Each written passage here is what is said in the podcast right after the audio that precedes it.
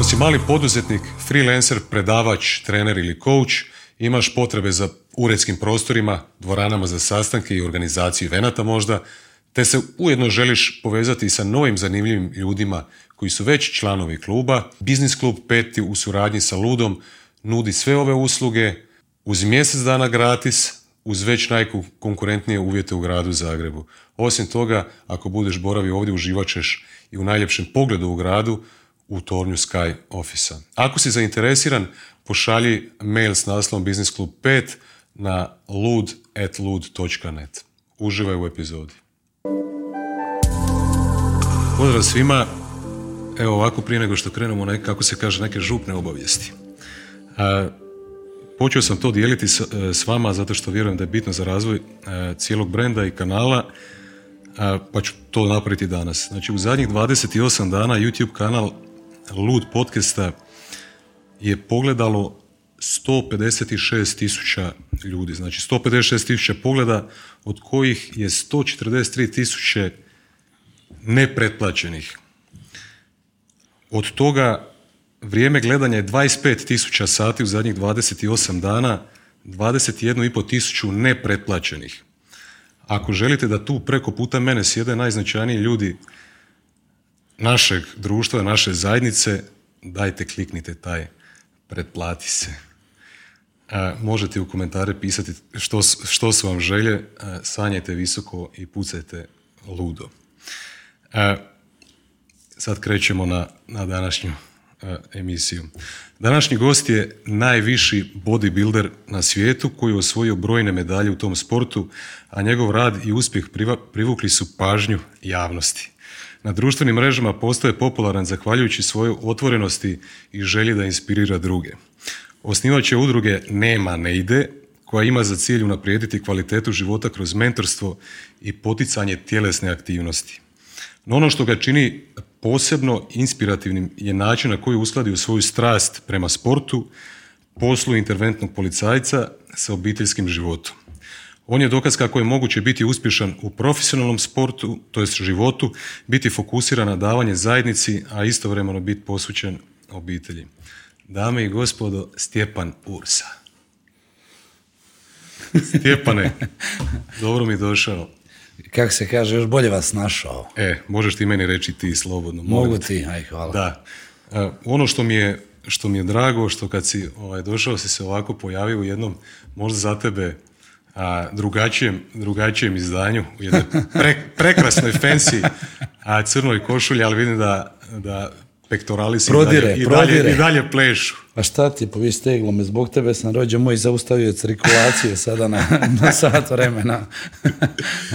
ali ja sam mislio da će ti reći da ti još draže što sam se preslačio ovdje. Ali nema A jesi, da, da, da je bilo ovaj, nekih cura ovdje ovaj, iza, iza, iza kamera, možda bi cure bile još, još ushićenije. Šta je od ovoga, malo kad smo pričali prije nego što su kamere krenule snimati, si mi rekao da nešto ima nekakvih promjena od ovoga što sam ja sada pročitao. Šta ima, šta ima novoga? Pa znaš kako bi ti ja to rekao, kod mene ti je sve nepredvidivo. Ja sam dečko koji zaista ono živi iz dana u dan. Moje nekakve vizije ja ostvara, ostvarujem na tom dnevnom nivou, znaš kako ono ljudi rade uh, male ciljeve, velike ciljeve, ja, ja ti znam veliki cilj ostvariti zaista u jednom danu, pa tako i te promjene na tom što si iščitao su drugačije od onoga kako je sada trenutno, a vjerovatno da pričamo za mjesec dana bilo bi još drugačije. Tako da evo, nisam samo osnivač uh, udruge Nema ne ide koja se zaista kroz ovaj period korone koja nam je bila iza nas, bavila promicanjem zdravog načina života i, sporta. Ujedno sam, ajmo reći, i partner jedne marketinške firme Hangar Dursa gdje zaista pokušavamo promovirati naše usluge na najbolji mogući način i zaista se smatramo broj jedan trenutno u regiji što se tiče fitness industrije.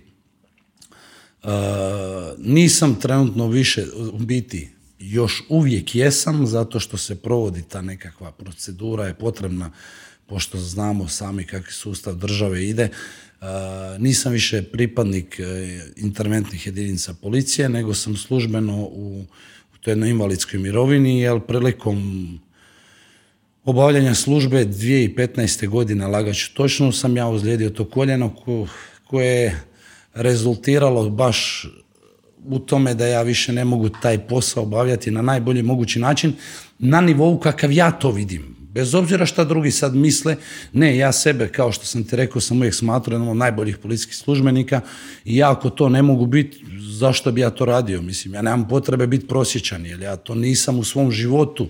E, ja za sebe, neko će reći e, narcis, neko će reći da sam ja ono egomanijak, međutim ne, moje ljestvice su zaista postavljene visoko i ne idem onom, kako bi rekla ona jedna srpska pjevačica Jana, ko visoko leti, taj nisko pada. E, ja zaista pokušavam dati svoj maksimum u životu da bi da bi ostvario, da bi ostvario sebe, pa tako ako ne mogu u toj policiji ostvariti sebe maksimalno, ne vidim potrebu zašto bi više bio, bez obzira što sam visoko obrazovan i što planiram doktorat, to je nekakve moje te nekakve vizije, ali ja ću to sve napraviti, ja ti ga ja ću umrijeti, ali ja ću to napraviti, zato što ja znam ko sam i znam ja da imam dobru obitelj za sebe, imam dobre ljude iza sebe, tako da evo, u globalu velike projekte radimo, dobre projekte radimo i meni je drago da više nisam u sustavu e, direktno, nego indirektno, zato što bi vjerovatno blokiraju i njih, znaš. Ovako, slobodan čovjek radi svoju priču, sam pao, sam se ubio, znaš. Jer ovo zadnje što smo i radili, a to ćemo pričati naknadno, puno projekata, jednostavno sam se posvetio davanju za te mlade nekako ono, taj bodybuilding rekreativni je dobar, zaista je dobar, profesionalni je nešto drugo. Međutim, jako mali postotak može ući u profesionalni bodybuilding, tako da uopće tu nemamo ni potrebe pričati o profesionalnom bodybuildingu. Jer rekreativni bodybuilding je sigurno jedan od najboljih sportova na svijetu, najzdravijih.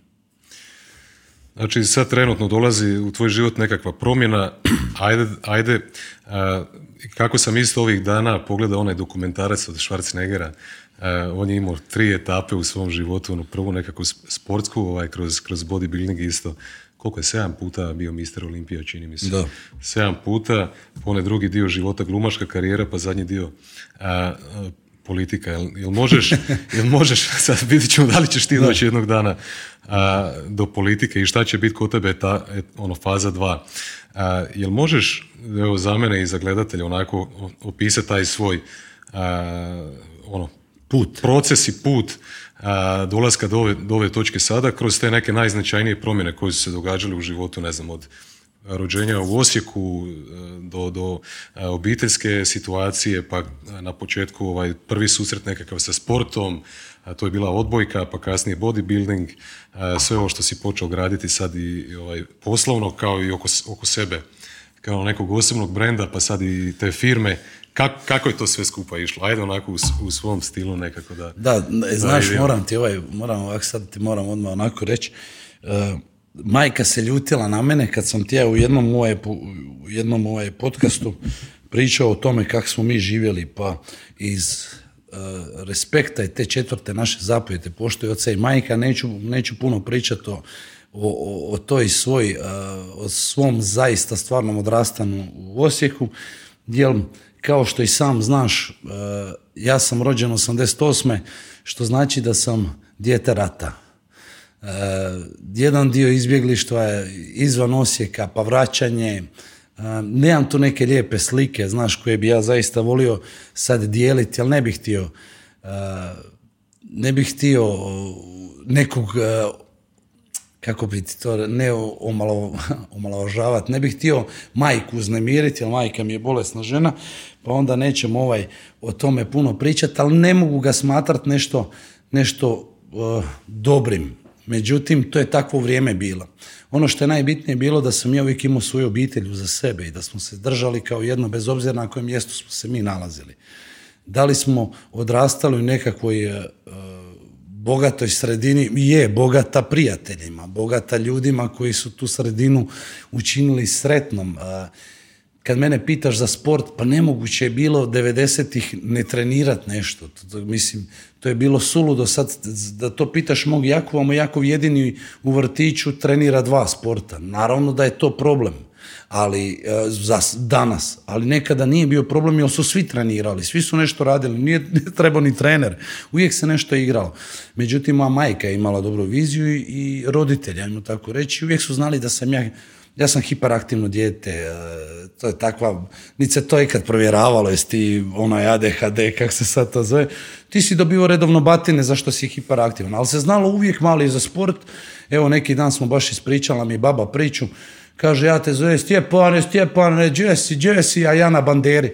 To je jednostavno tako bilo, znaš, ti si jednostavno odrastao u sredini koja je, koja je dosta onako, teškoj sredini. Sada kad to vidim u kojoj sredini odrasta moj Jakub, njemu je predivno, nema nikakvih problema, mama ga miluje, tata ga miluje.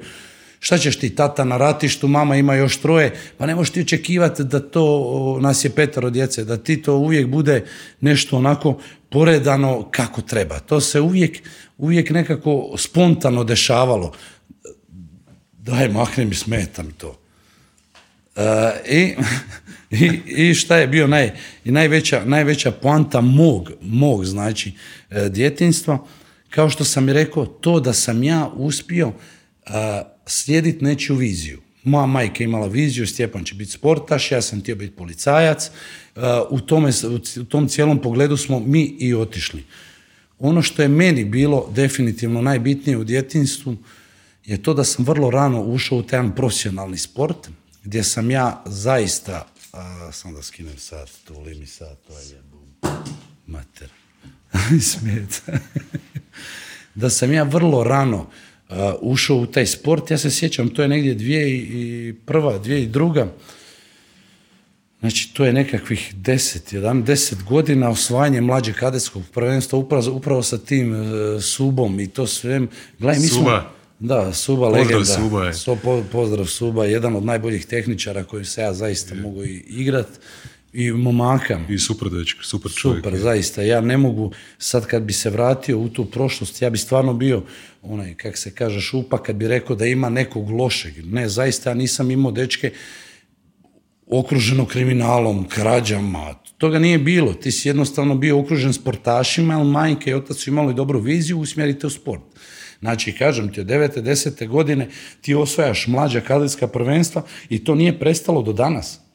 Mi danas iza sebe imamo osvojeno tolika prvenstava od svjetskih, Arnold klasika kao obitelj, Uh, ja ne znam, internacionalna, ja ne znam koliko medalja i pehara stoji po našoj kući, koliko sve nismo ni okačili. Znaš ono koliko, je toga svega uspjelo se nakupiti. Ali upravo kroz taj sport sam ja odredio sebe da ja nikad neću odustati.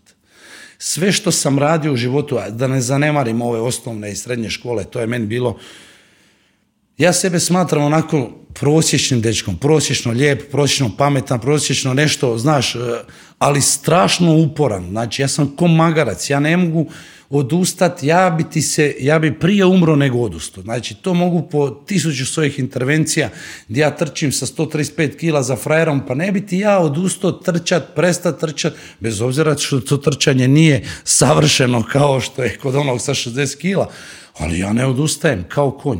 I upravo to je odredilo svu tu moju karijeru sportsku na koju ja stavljam naglasak. Nisam napravio neke stvari koje sam htio, htio sam osvojiti bez obzira na sve olimpijsko zlato, nisam imao tu mogućnost, nadam se da će to generacije koje dolaze poslije mene, moje obitelji, uspjeti napraviti, jer ja ću kao profesionalni trener koji zaista jesmo, ja i Eva, uspjeti ostvariti, ne, možda ne sa svojim djetetom, ali evo, ima nam pred petaro braći i sestara, pa vaj će neko, ne, vaj će me neći nečak slušat. E, šta, šta bi rekao, i ne znam da li razmišljaš uopće o takvim stvarima, a, da li je ta tvoja crta u, upornosti, ili misliš da je to naj, e, genetski nasljeđena crta ili je to crta koju si dobio kroz e, ovaj situacije u, u svom djetinstvu, kroz odrastanje ili si ju stekao, razvio kroz, kroz sport? Ti kada dođeš, jedan dan sam jednom, jednom pa, bivšem partneru, sada sponzoru, kako bi se to reklo, rekao, ne možeš oduzeti nekome ko, zaista, ko nikad nije imao ništa. Ja s tobom sad pričam iz stana od 40 kvadrata, a ti sa mnom sa broda. Frende, pa ja se ne bojim rizika. Nemam broda. Da, da. Možda jednog dana. Znaš, ono, ja se ne bojim rizika, razumiješ, ali ga se ti bojiš. Jer da ga se ja bojim, ja ne bi bio u stanu od 40 kvadrata, jel tako? I ne bi imao sad to šta imam. Međutim, ja znam, kada sam došao u Zagreb, došao sam sa ništa. Imao sam ništa, napravio sam nešto. Da li je to nešto dovoljno? Meni je. Znači, meni je za onih 400 kuna e, godinu dana s kojim smo mi morali živjeti e, u Zagrebu, meni je ovo sad top. Razumiješ me? Sad, da li to nekome puno, malo, ja to ne znam, meni je dovoljno. Tako da ti kažem, upornost se stiče time kao i sloboda. E, najlakše reći čovjeku ja sam slobodan, pa slobodan si koliko imaš para, frende, razumiješ me? Kad, nisi, kad nemaš para, nisi ni slobodan, e tako i ta upornost. Mene je nešto tjeralo da ja uspijem. Ja kad sam vidio da ja neću moći izdržati sa policijskom plaćom mjesec, jer ja to ne mogu, jer ja nisam iz Zagreba, ja nemam tu nikoga, ne mogu otići preko. I mama daj mi, e, daj mi pet kila piletine, mama daj mi praška za pecivo, daj mi ovo, ne, ja nemam nikog, frende, ja moram kupiti stan, od čeg da ja kupim stan? Morao si dići kredit, taj kredit ti oduzima pola plaće, da, frende, ali kako da dođem do Samobora? Ja moram do Samobora dići kredit da kupim auto, da, frende, ja sad nemam, imam jednu trećinu plaće mi ostalo. Šta ću sada, frende? Moram nekako izmisliti. Pa onda kreneš ono standardno švercanje proteina iz Slovenije, znaš, pa prodavanje za veću cijenu. Pa onda se kreneš boriti, shvatiš da u biti, gle, pa nije to samo policija jedini, jedini faktor u tvom životu koji može odrađivati da ćeš ti biti gladan ili ćeš biti sit. E upravo tu sam ja tu upornost stekao kad sam vidio da sam ja gladan, frende, da ja ne, ja nemam šta za jest, ebra, pa ne mogu ja sa 700 kuna preživjeti mjesec. A što misliš, zašto neki ljudi kad se nađu u tako teškoj situaciji, neki odustanu i propadnu totalno, neki kažu ovo, ovo je zadnja linija obrane, ja se moram Ali boriti. kak ćeš odustat, frende, pa ne možeš, mislim, ja Ne, ću ima, ti ima, reći ima ovako. ljudi koji se jednostavno pre, Ma prepuste. ti će odustat, pa stara mi je kraljica, frende, ti to trebaš upoznati, ja bih volio nju na jednom podcastu pozna, poslat da ti vidiš koji je to u biti mozak, koje, kako to razmišlja, pa ja nisam mogao odustat zbog nje. Čak ne zbog starog, nego... Ovo se samo malo primakni, da nisi možda predaleko. Okay. Glasno A priča, kad pa se dere, ko konja. Stara mi je tu, stara mi je tu kraljica, znaš, ono, stvarno ti kažem, znaš, kad su se najteže stvari meni dešavale u životu, ja sam ti našao i to često napominjem i evo, baš sam rekao možda u ovom podcastu, neću puno pričati, ali moram se dotaknuti vjere. Vjera je nešto što mene pokreće, ja ti se ne bojim apsolutno ničega. Meni ti jedan dan čovjek napisao, da li se ti trebaš bojati Boga? Zašto da ga se bojim? Zašto se ja trebam bojati Boga? Zbog čega? To on stalno mi neko, da li to ti piše u svetom pismu? Pa nek piše šta hoće, zašto bi ga se ja bojao? Ja nemam razlog jedan zašto bi se ja bojao Boga. Ako poštivaš te zapovjedi koje imaš, ako vo- vodiš brigu o tom, pa kod mene ne postoji nedjelja da sam ja izostao sa svete mise, razumiješ? Mora, evo sad prošla je bila u Indiji, di da odemo u Indiju na misu, razumiješ? Ne mogu otići u Indiju na misu, ali nema katoličke crkve. Ali opet s druge strane, imaš majku koja te strašno motivira, koja i kad je najveće zlo kaže daj, ajde, već sam ti rekla da u svakom zlu nađeš nešto dobro i vićeš da je dobro. Meni ja se sad vrtim, evo sad kad pričam s tom, vrtim situaciju zadnju koja se nama teška kao obitelj desila, ta moja bolnica i skoro odsjecanje noge. Neka nose nogu, viće mi mate. Šta će ti noga, borac? Pa tvoj dida nije imao nogu, pa bio dobar čovjek. Kaže, šuti, dobro, nije karcinom. I smije se. I ti plaćeš, ono, ja mislim si kakva ova žena budala, majku ti. Pa di ćeš to reći? Ali u biti je tako. Tako je, brate, stvarno je tako. Šta će ti noga? Ako ne valja, pa nosi, pa tako i sa zubom. Ti ćeš popravljati zub tisuću puta. Dok će kad onda tisuću prvi put će reći, rođa, moramo ga izvaditi. Jednom kad se nešto pokvari, stvarno je teško popraviti. Jer ja imam tih ozljeda na sebi, to je 14 operacija. Ja to znam, stvarno je teško vratiti u prvobitno stanje. E tako i ovo sve. Kada imaš neko ko te voli i motivira, stvarno bez obzira na situaciju kakvoj smo mi bili, vrijeme rata, svega, ja njoj dižem spomenik. Trebalo si ti moći odgojiti petero djece. Ona je petero djece odgajala dok je on ratovo. Ja ne, ne dajem zasluge ni jednom ni drugom. Ko je sad više mene odgojio, aj ti rođo, ratuj, a ona nek odgaja. Pa rađe ti, radije bi ajde, evo tebi pištolj, pa ja ću biti sa djecom. A što ja isto tako, kad se, kad se sjetim tih situacija iz tvog djetinjstva, ja sam isto ko ti iz Osijeka. I Odakle si? nas, Višnjevac, Da, to je lijepo. da. I ovaj, i nas dvojica si mislimo da smo imali neke teške ovaj, trenutke u životu, znaš, se kad ti uspoređuješ e, svoje djetinstvo i kad se sjećaš sad u zreloj dobi, kad se sjetiš svoje majke, kad malo provrtiš film, Koji sada kao zrela osoba, kad skužiš šta je ona prolazila, šta je Ubija. tvoj otac prolazio, koje su to bile scene, znači... Dobro, pa ja ti kažem, stvarno, dobro nisu luđaci, znaš. Ne, vis, vis, vis- znači ja sad kad se vratim nazad, znači ja imam dvoje male djece, curica 22 mjeseca, sin 4 mjeseca. I sad kad, kad bi se ja zamislio da živim u ratnom stanju Uzet pušku i ti... i da mi je žena kod kuće sa dvoje male djece i onda si staviš sve ono što je dolazilo poslije rata i, i poslovni problemi i svakakve pizdarije i, i smrti i svega i svačega. Ja skidam kapu svojim roditeljima, ja ne znam. Ja ne znam kako su oni živi, zdravi normalni uopće. Slavonija je dala svoj doprinos, upravo zbog toga mene jedan dan ček pitao, pa znaš ono, ja sam čuo tebe, ti si to tamo kao nešto glumio nekog skinheadsa, ovo. Nisam te bro, ja glumio ništa. To je tako bilo. Tak se ljudi oblačili. To se tamo tako u to vrijeme promoviralo. Šta si ti 90. Evo, gledaj sada i reci, di je, to je Cajkaroški klub bio, di?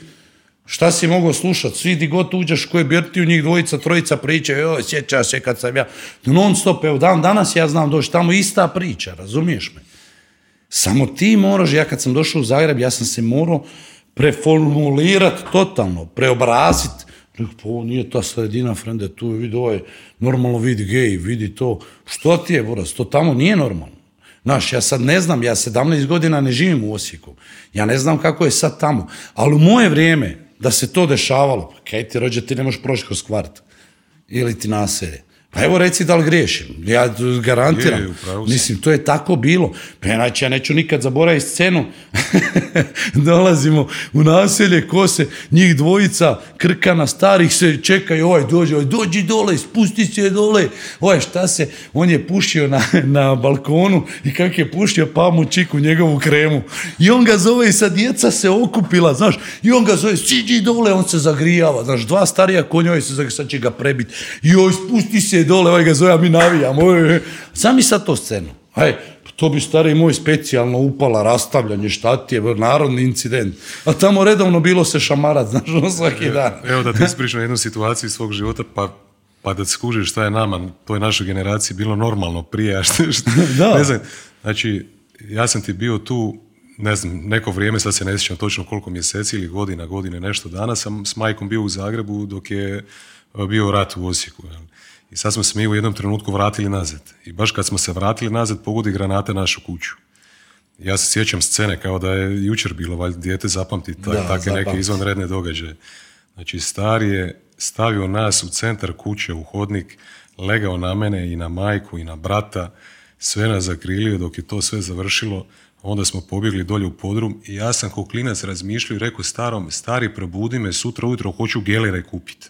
Da, da, da. Ti skužiš o čem sam To, ja ti nemaš šta, To normalno je, ti to je normalno, normalno, Normalno. stanje za dijete, šta dijete Ja se zna. sad naježio, zato što kad to zna, pričaš, čovječe? tebi prolazi kroz glavu, gledaš one avione, mm, oni nadleću, a mi ono gledamo gore, a mater, der, bježi iz sklonište, bježi iz sklonište, dere se, neće baba, i baba neće i stara gore, tamo, numro, onda teraj babu dole, pa neće baba. Znači, to je nama bilo zanimljivo, meni je u skloništu bilo brutalno, šta ti je tebra?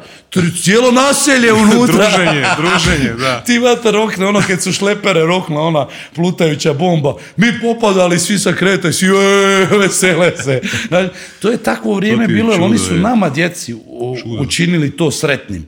Ali ti sad kad gledaš, stari moj, Kakve su, kakve su oni brige vodili? a? Kaj ti je, frende, pa mi nama bilo, meni u ratu bilo top, naučio pucat s pet godina, frende, tamo umproforci što su nas čuvali, nas učili pucat, kaj. Krali pištolje, metke, pa to je, znači, jel ono iza, a možda se ti sjećaš, Znaš, ona vojarna u, na Štrosmerovoj sa, ona, sad je to nekakav katolički e, dom, tamo ti je bila vojarna. Tamo smo ti mi pokrao ja u trčim s Kalašnikovom, znači ukrali šljemove. To je jednostavno tako bilo razdoblje, Je, znaš. je. Samo da li bi ja to volio sada? Ma daj, pa ne znaju ti ljudi koji to nisu, a ja se to znam tu pričat po Zagrebu. To ti ne on šta će, nije nikad to doživio. Znaš, to bježanje nas u Mađarsku, jer nema nas otac gdje staviti. I on došao u Osijek iz Livna, buraz, di će te odest, moraš bježati. Evo ga još jedan livnjak. Da, znaš ono, di čovjek bježi, bježi je stari moj u, Mađarsku, najbliže. I onda tkajem ti taj izbjeglišta, bježanja, e, dolasi, ja to ne mogu ništa smatrat lošim, ali sad kad pogledam, to su ozbiljne traume. Jesu. Znaš, to su ozbiljne traume, jer mi se sjećamo tih bombi, tog rešetanja. Pa šta ti pa mi smo imali 15 koliko se ja mogu imat? Bogom, ono, prvi razred, drugi, ja se sjećam toga, ustajanja himne, pronalaženja uh, u Minskom polju onih kinderica, bacanja kinderica u, u dravu i čekanje da eksplodira. Ko je to nama, još piše ono, ne koristi, nemojte mine, znaš, išlo je ono, nemoj maunu, šta ti je. znači, to ti je samo pokazatelj kakva je ljudska priroda i na šta se čovjek sve naviknuo. To je nevjerovatno. Tako da evo, ja kažem, ničeg se ne bojim, možda upravo zbog tog razdoblja. Mm. Zašto ne odustajem? Upravo zbog tog razdoblja sam vidio, stari, to ti možda kasnije ti se sve okrene u glavi, ti vidiš da je kraj tu sutra, kad ti ga možeš očekivati svaki dan.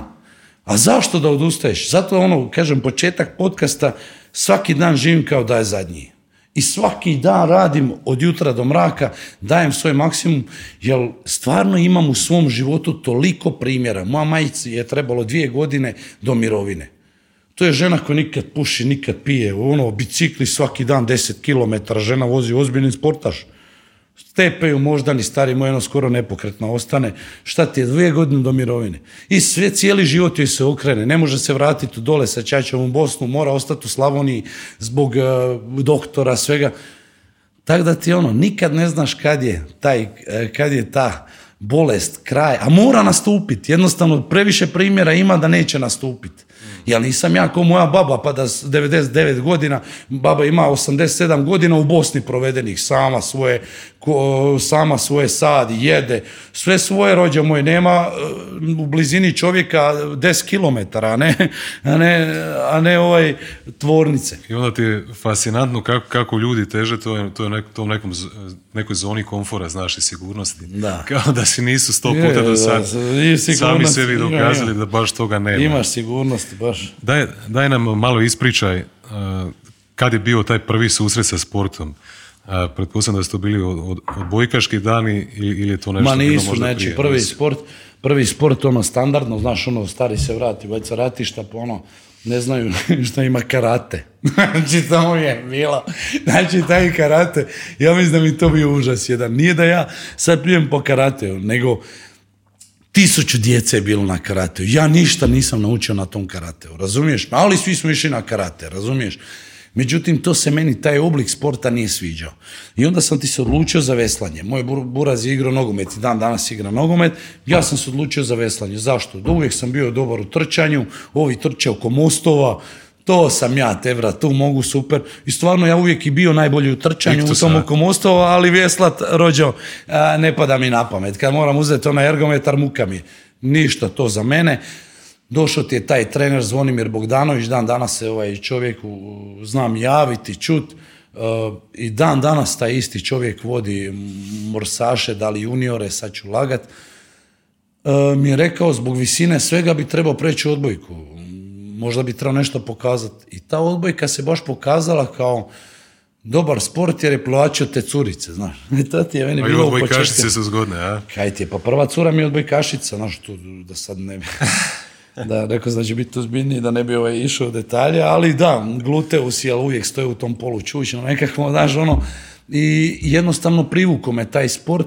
Tu sam ostvario dosta velike rezultate, jer ta puno osvojenih državnih prvenstava, ja ne znam više ni šta je tu sve bilo, od odbojke na pjesku, dvorana, e, korektor sam igrao, primač, sve do nekakve 18. 17. godine, 18.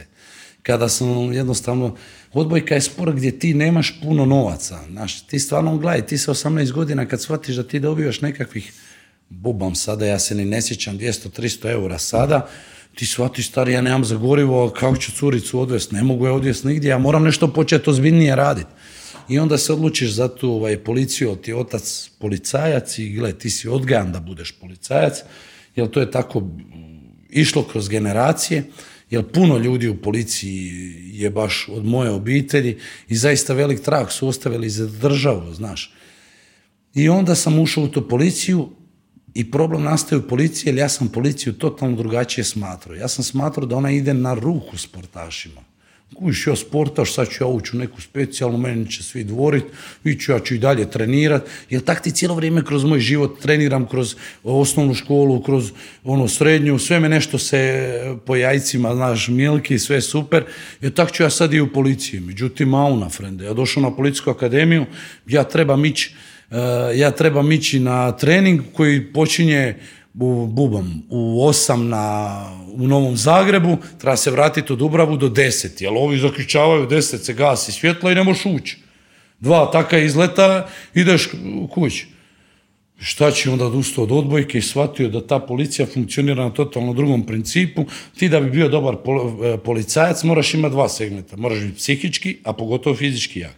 Jer ta fizika fizikalija, kad se ti pojaviš negdje, na vratima, bilo gdje, i te kako igra psihički dojam. Znači, ja ne moram, ja u 90% svojih intervencija ništa ne radim, samo pričam. Tako je, bit ćete dobri, jel de? Pa da, što ne bili dobri. I to ste ja shvatio da u biti to tako ide, ali tamo ti je bio jedan dečko, Ivan Džimber, koji je tad imao 125 kila, ono monstrum, kad ga vidiš, frende je stvarno ono, teško ga gledati. I onda sam ja kroz njega ušao u taj bodybuilding, on me tu u biti naučio ti nekakvim benčevima, osnovnim stvarima ovo je zahvala Ivanu Džimberu koji zaista pokazao za animaciju za mene ili vidio da sam sportaš, ja nisam mislio odustajati. I to je to. Biću najjači policajac, nakon toga ovdje dolazim u Zagreb, upoznajem svoje tadašnje prijatelje, Petra Klančira i, i mnoge druge ozbiljne sportaše sada, koji me uvode u svijet bodybuildinga. Nakon toga upoznajem Evu, eh, Eva i ja osvajamo sva ta velika prvenstva zajedno, mislim, Eva je veći sportaš od mene u bodybuildingu, ali zaista je osvojila sve što jedna žena može osvojiti. Međutim, ja sam joj trener, ja sam ta osoba koja je znala da je ona genetski potencijal, ja nisam toliki, ali moja visina bi zahtijevala da ja u tom nekakvom heavy weightu, kako sam ja to gledao, treba imati preko 165 kila. Ja sada to, maksimum je moj bio 140, tebra i nisam se mogu pomaknuti, ono, dići još 20 kila, nabaciti, umrijeću, znaš. I onda pomiriš se, znaš, ok, ja ću biti dobar, natjecat ću se, e, osvajat ću tu nekakva internacionalna e, prvenstva, sve okolo tu što treba na Balkanu, ali ne trebam težiti nečem više. Ali gledaj, ti si top, znači ti možeš napraviti sve, ajmo ulagati u tebe. I to je fascinantno da je Eva nakon samo godinu dana od poroda osvojila pro kartu, znači profesionalnu kartu i postala jedna od tri u državi. S tih da samo je jedna cura ona je još jedna lagaću, ona je još jedna cura, tako nešto imaju taj pro kart. To su velike stvari. Mi smo zaista, ja sam zaista ponosan na te stvari, jer sam to zaista stvorio svojim rukama. To je moja vizija. Moja vizija je da Eva izgleda tako. Moja vizija je da Eva trenira dok ja radim. Moja vizija je da ja radim, radim, radim, a njoj se ulaže u tijelo, u izgled. Jer gledaj, dok je Eva radila, dok je Eva trenirala, ja sam noćne radio i vodio jedan klub u Rovinju. E, tri mjeseca sam morao provesti tamo da bi mogao isfinancirati pripreme, ali pripreme za bodybuilding su realno u nekakvih od 3 do 6, sve sad zavisi za koga. Za mene bi bile 10.000 eura, za nju su bile znatno manje, ali zaista to su veliki novci, nisu to mali novci, tu i prehrana posebna, i suplementacija, da ne nabrajam sad dalje, ali evo, kroz cijeli taj naš rad, ja kažem vizija, zašto je ta vizija bitna? To je moj san. Moj san je da mi budemo najbolji što možemo biti. Ja ne krivim ni ozljedu koja je mene spriječila u nekim stvarima da ja napravim. To nije u redu, to je dio sporta, jel tako? Ja krivim sebe zašto to nisam napravio, a opet imam jasan argument. Zato što sam htio da to napravi netko drugi. A nemam financijsku mogućnost da to napravimo oboje.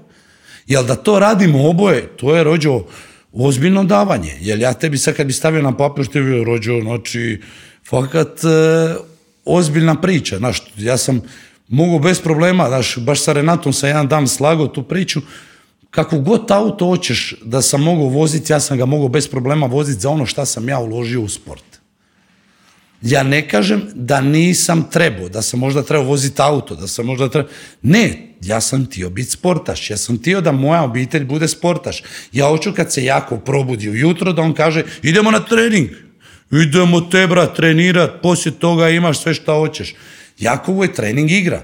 Na šta idemo? Na jiu-jitsu. To idemo jiu-jitsu tamo. Šta je jako zanimljivo s crvicama se hrva pa mu to fora.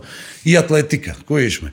Tako da ono, vizije su jako bitne za ono što sam ja danas. Ja danas mogu za sebe reći da sam dobar otac, da sam dobar muž, da sam dobar partner, da sam dobar čovjek. Ja zaista to mogu reći, jer ja nisam nikad nikog prevario, nikad nikom nisam loše napravio, osim što sam dao. I uvijek će tako biti. Ali opet s druge strane živim u društvu koje zaista pokušava prevariti sve oko sebe.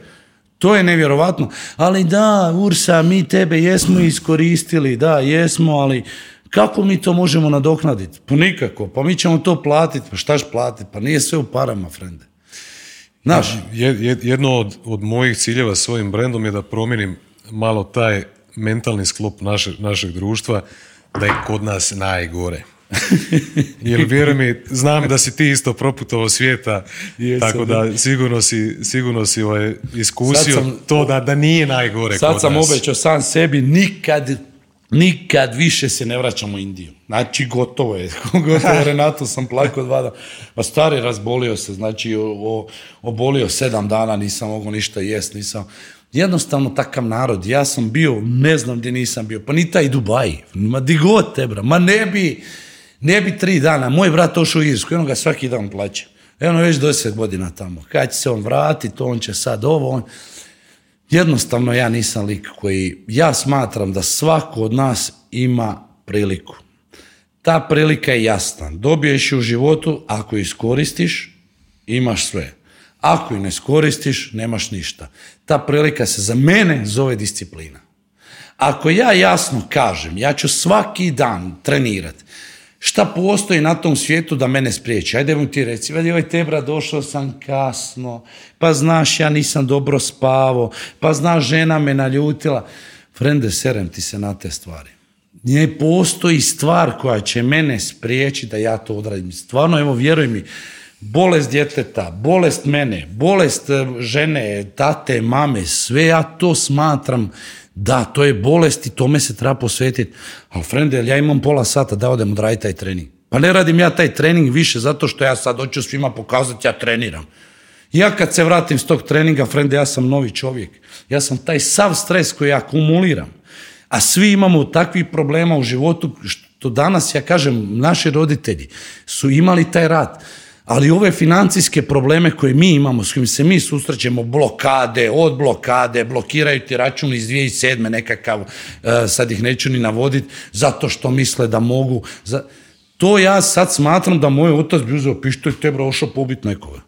Što si ti blokirao Frende 2007. za ne znam kakve račune, ali ti ne možeš nazvati i reći, tebra, znaš šta, treba vratiti pare. Ne, danas jednostavno živimo u takvom stresnom okruženju da ti jednostavno trebaš tu fizičku aktivnost da bi ti sebe ozdravio buraz. Jer puknićeš pitanje vremena, garantiram ti nemoguće, taj stres se liječi na tako jednostavan način.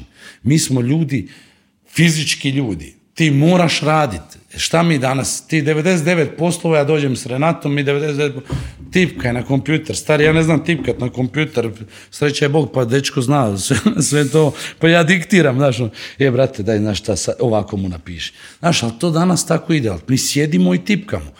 Gle, frende, pa svi su poslovi danas postali takvi. E, vidiš, upravo zbog toga, ta fizička aktivnost, mene liječi i ja dokle god je tako, dokle god ja budem mogu hodat, uh, živjet, uh, jest, disat, ja ću to raditi. Znaš, to je jednostavno dio mog života. Hajde da se malo fokusiramo na, na tu tvoju, na taj tvoj dio priče sa bodybuildingom, sa tim sportom.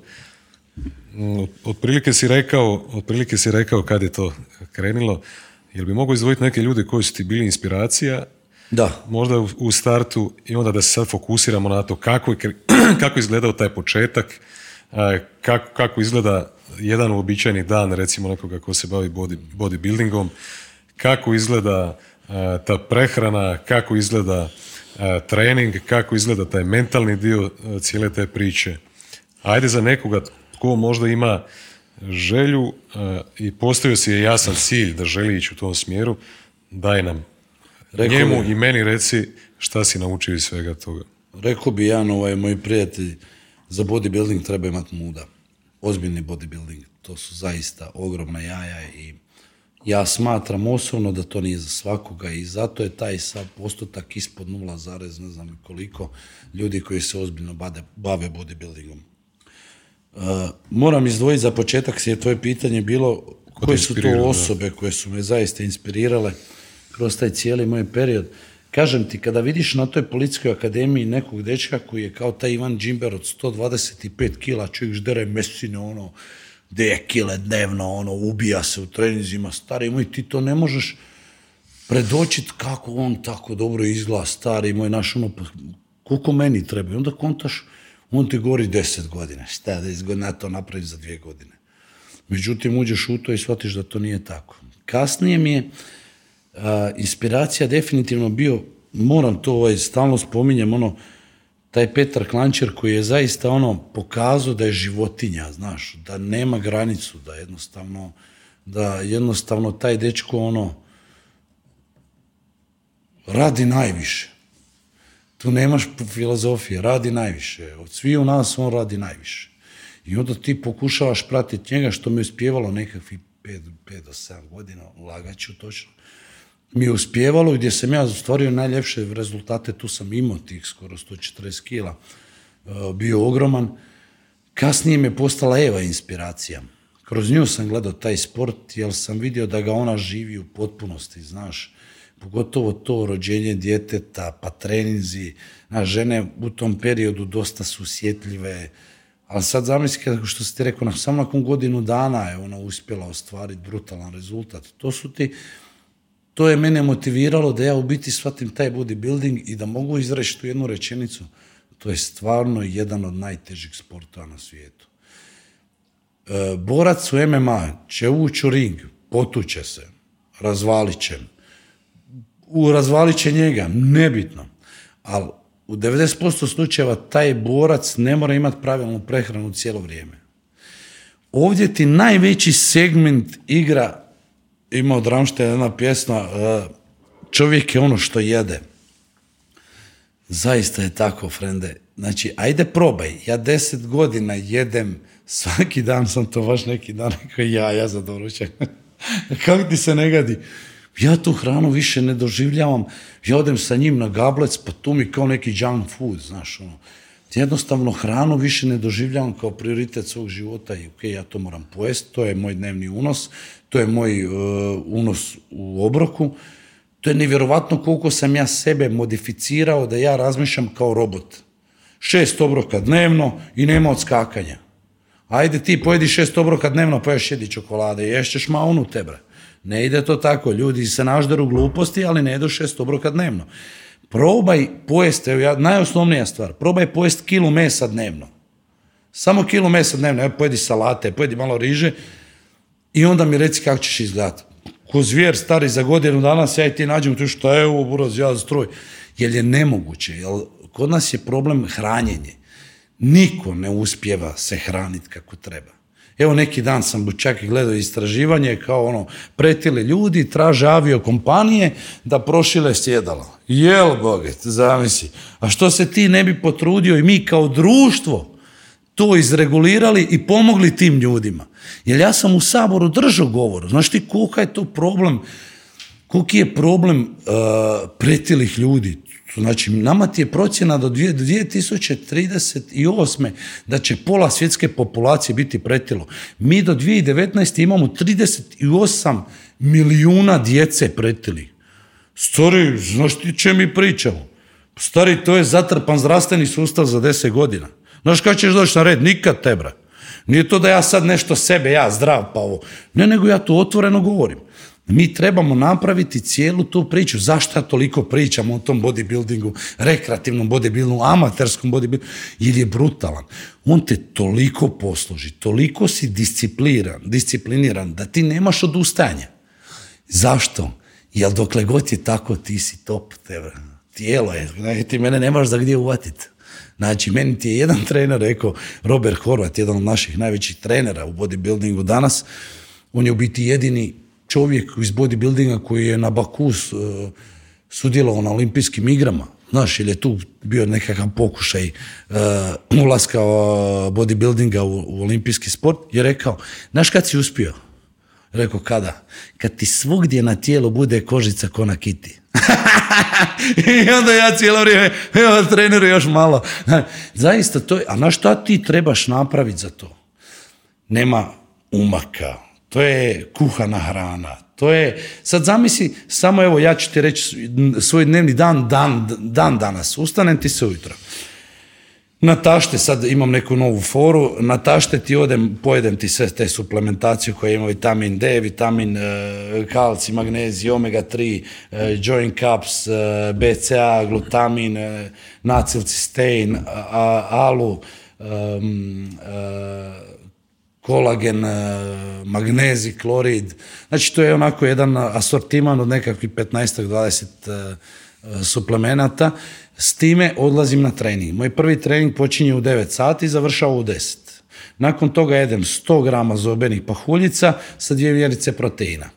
Nakon toga moj sljedeći obrok je 7 do 10 jaja, sve zavisi kako se osjećam, sa salatom. Nakon toga je moj ručak gdje ja jedem junetinu sa, ne znam, rižom, sve zavisi šta feed the beast, imam dobre sponzore koji mi šalju hranu, uh, mi pošalje. Uh, evo sad u zadnje vrijeme sam rekao da malo stanu, jer hoću malo da Eva kuha. Odvikla se žena od kuvanja, bog, niko ništa ne kuva stari. I onda ti, u biti, imam taj prelazni period gdje dolazi drugi trening.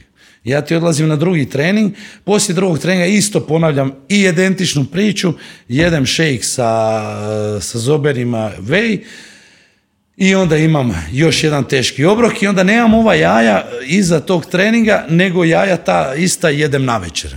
I tako ti je godinama. U biti ja imam stvarno brutalne sponzore, taj Lukač jaja su me znači ono fascinirali ljudi. Ljudi mi šalju neograničeno jaja. Ja sam rekao taj jednoj vlasnici, Magi, e majke mi, kad god te vidim ja se nasmijem kako imaš volje. Pa ja mislim da mi žena Kakav šleper ja, pa to je šest šlepera jaja do sad poslala na kućnu adresu.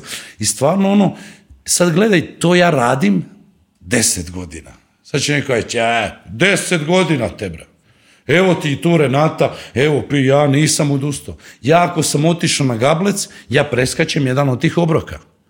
E sad, frende mu, ja trebam preskočiti nešto što meni je top, zato da bi pojeo s njim gablec. Nemoj se ljuti tebra, ali evo, moja košarica je u autu, ja ću je svoje, ti jedi svoje.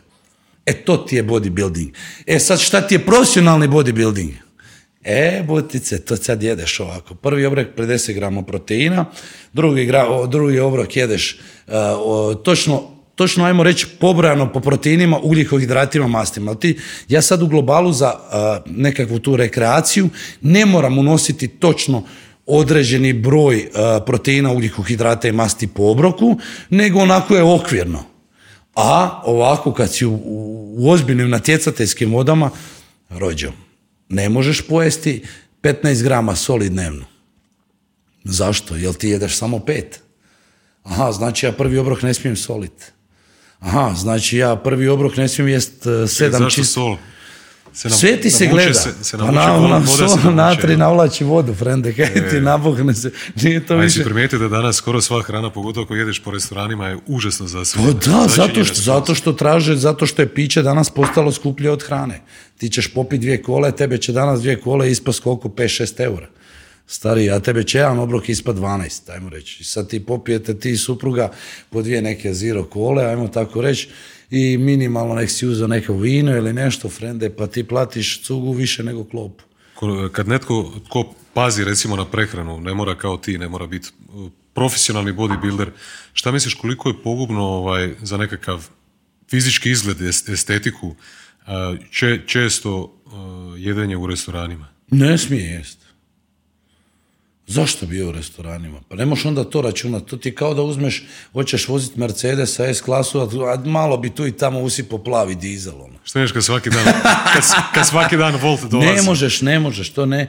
Jednostavno, ja toliko dobrih prijatelja, znači imam tih restorana koji su stvarno ljudi ne ono, koji stvarno su i ozbiljni vjernici, kao i u crkvama se jednostavno meni su ta hrana, ti moraš shvatiti da je to junk food. I to, bi, to je u konačnici biznis. Zaista nema tu ljutnje da ja sad tu nekog vrijeđam.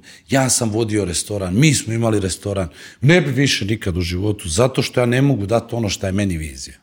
Čekaj, Ne šta- je, šta je loše u toj, re- recimo da odeš u restoran koji stvarno poslužuje kvalitetnu hranu. Ne možeš vjerovat, pa kako može biti kvalitetna, dođem kod Pere, Pero meni legenda kaže, jer smijem ispričat za Peru, on će, demo, demo, kaže ovaj, onu riježu sa maslacama, ja moram kakav kakav maslac, stari, ovaj, jesi ti lud? Znači ono, jel me jednostavno ne možeš vjerovat tome šta ti neko daje.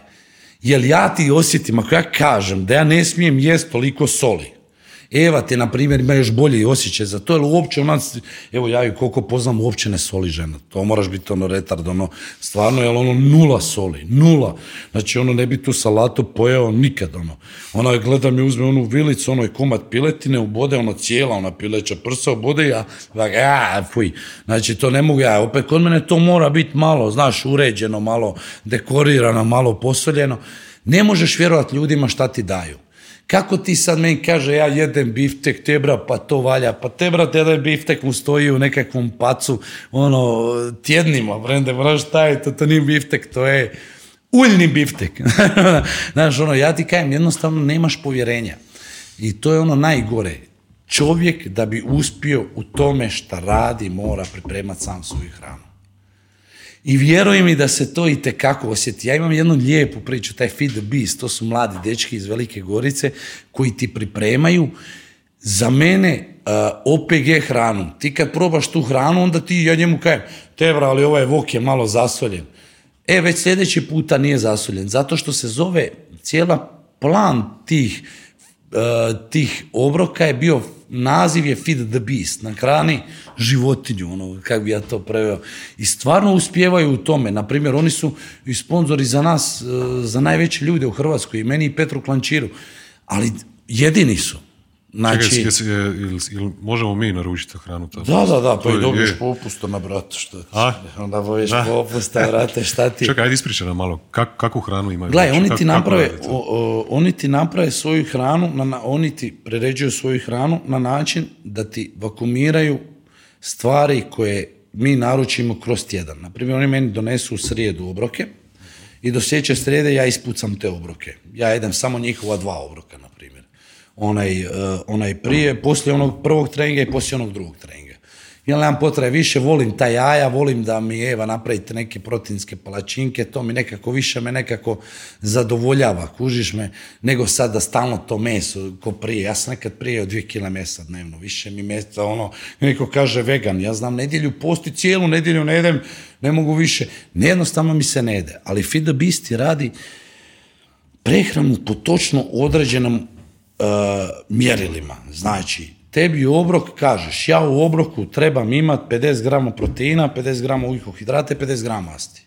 On meni toliko spakuje, lupi deklaraciju, pošalje mi kuć na, na kućnu adresu, bakumirano u kutiji, spremljeno, ja ubacim u frižider, kad mi treba izvučem, ubacim u mikrovalnu, ili ja volim, ne, ja ne volim mikrovalna, jer opet to neke moje fantazije, te teorije zavjer, i nego ubacim na ovaj, kak se zove, na tavu, malo podgrijem, to je već skuhana hrana koju ti doslovce jedeš. Znači ništa, nema začina na nje, Ma nema ono ulja, minimalno nema svega, fakat pazi na to, Sve, ja- sve kontrolirano i onda ti sam sebi dodaješ šta želiš. E, ali kasnije. stvarno paze na to, zato evo sad su počeli u zadnje vrijeme, jer puno ljudi iz e, industrije se počelo zato zanimati, jer realno, stari moj, tebe jeftinije ispadne to nego više sendvič uzeti.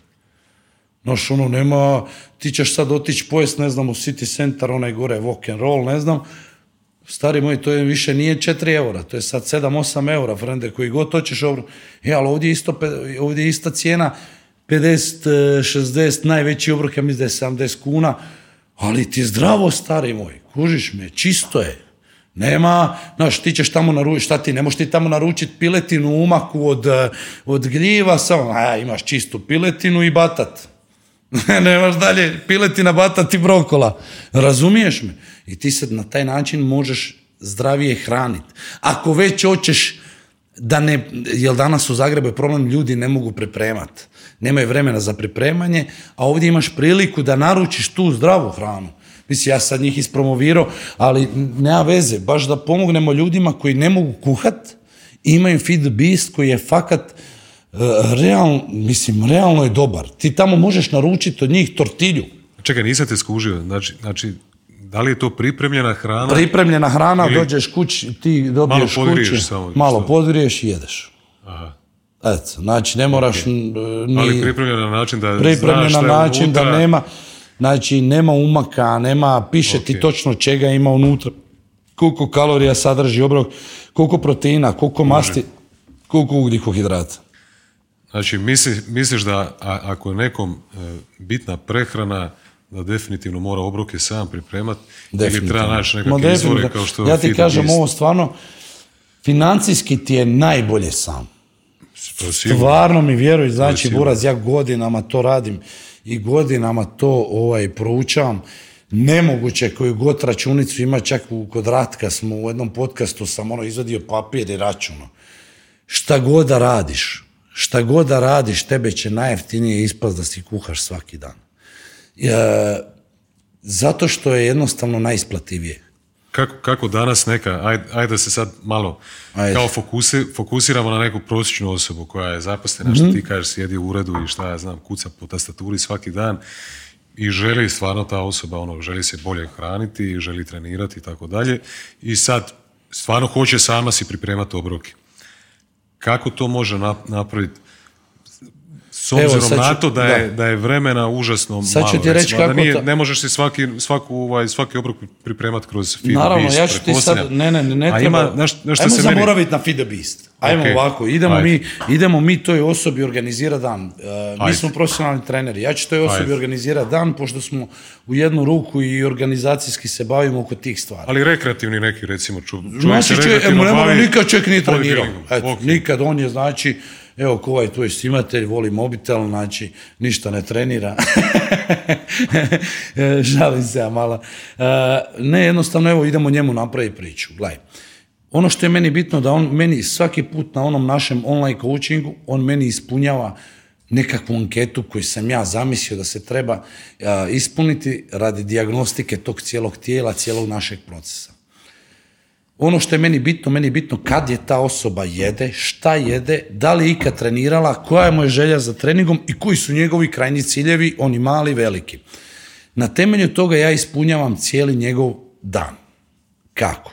Ja mu ovako kažem, ok, mhm, ti radiš ujutro, znači radiš od 8 do 4, karikiram, od 8 do 4, aha, kad možeš trenirati? Pa znaš, ja bi volio doći kući pa spavat, ajde nemoj spavat.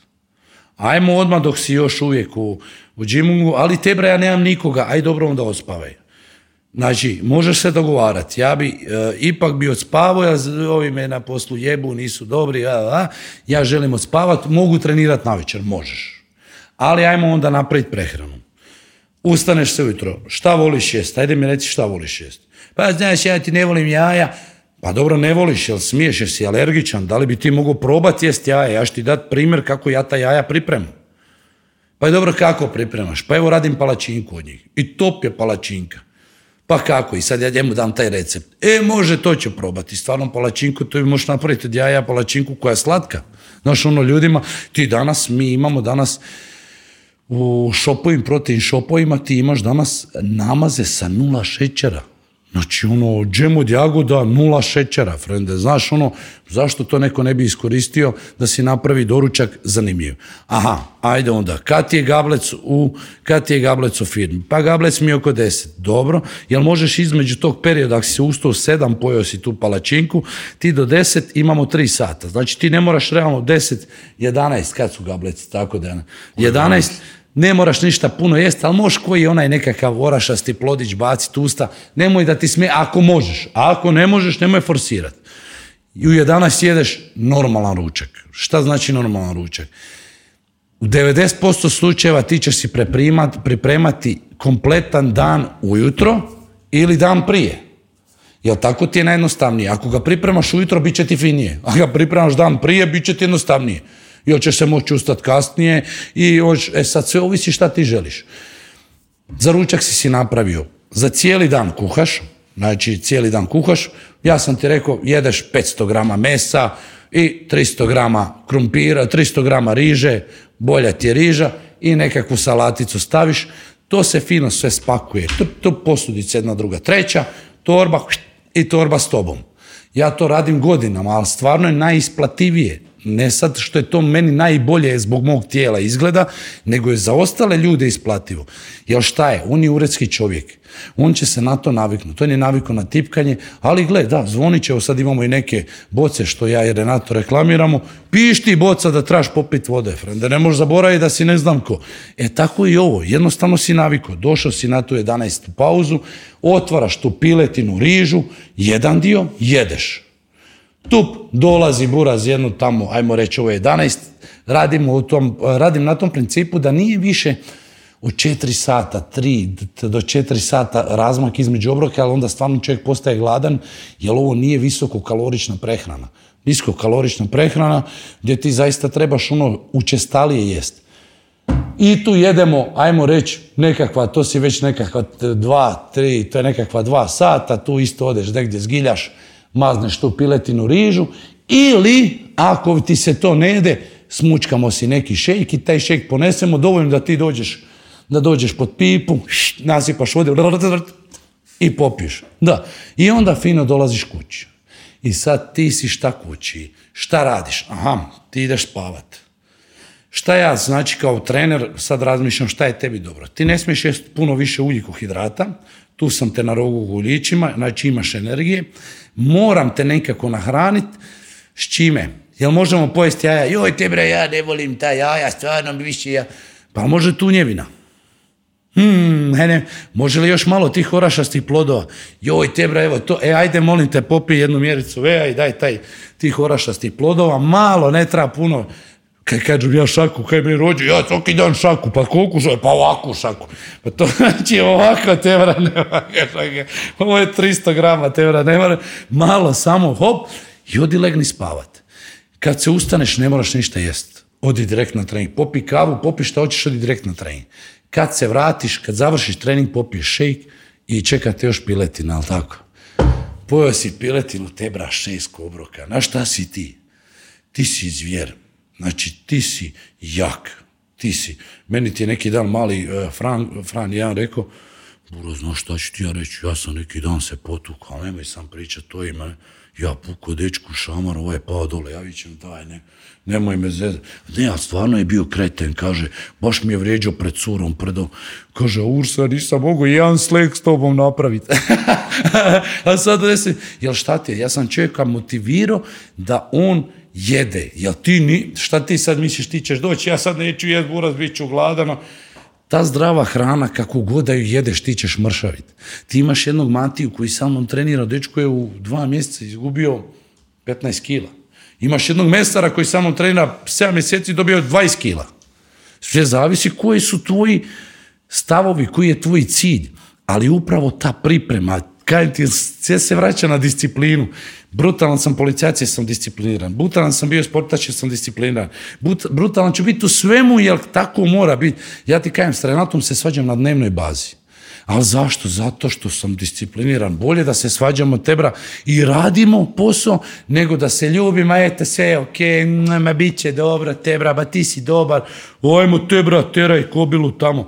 Razumiješ mi, jel to je tako, ti kad čovjeku pokažeš da sve može napraviti samo ako sve lijepo poslaže, pa nebo je granice, pa ja s tebi sad nabrao, on je pojeo šest obroka.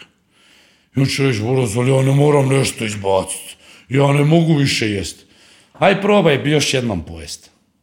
Jer šta ti je problem što ljudi su neupućeni. Dijeta ti neće donesti ništa osim živciranja. Ništa osim depresije, anksioznosti, bilo čega. Ali šta je problem? Što mi toliko čekamo da odgladnimo da ne možeš doći do pekara. Di si ti u Španjolskoj vidio pekaru tebra? Nema toga, tebra, nema kakav pekar. Di si ti vidio na svakom čošku kod nas? Dobro, aj sad nije, mogu reći, ne, mi ne možemo jednostavno naprijed kao društvo dok mi nismo sebe poslagali. Jer ja ti kažem, mogu ja biti najluđi na svijetu, ali frende, ja ću otići sutra istestirati, ja sam evo sutra baš im vaditi krvi, te neke analize radimo, ja ću to opet javno objavim.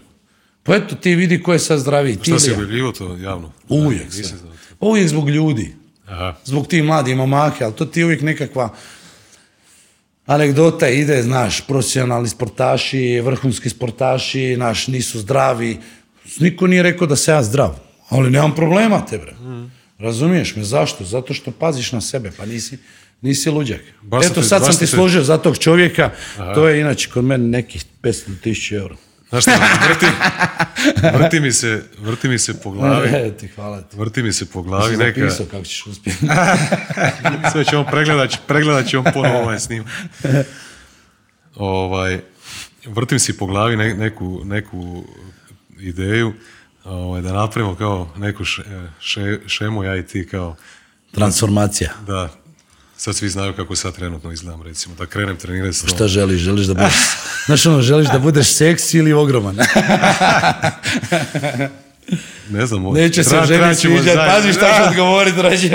Šta si rekao? Čuo sam ti da si jednom rekao da da se više sviđaš muškima nego ženama. Evo ti Peter, ovakav, evo on mi čita poruke, pa ovo je kao stvari, šta ti. Znači, svi dečki su inspirirani. Pa to je valjda u svijetu ti je to tako, di god smo sad putovali, stvarno puno uh, gejeva, tako mogu nazvat, su dečki iz teretane.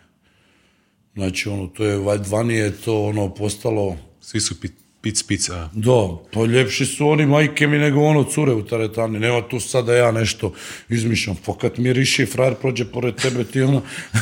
ne, fakat ono, stoka čast evra koji je to klanjanje mišićeva. Daj, ba, strašnih ponuda sam dobio.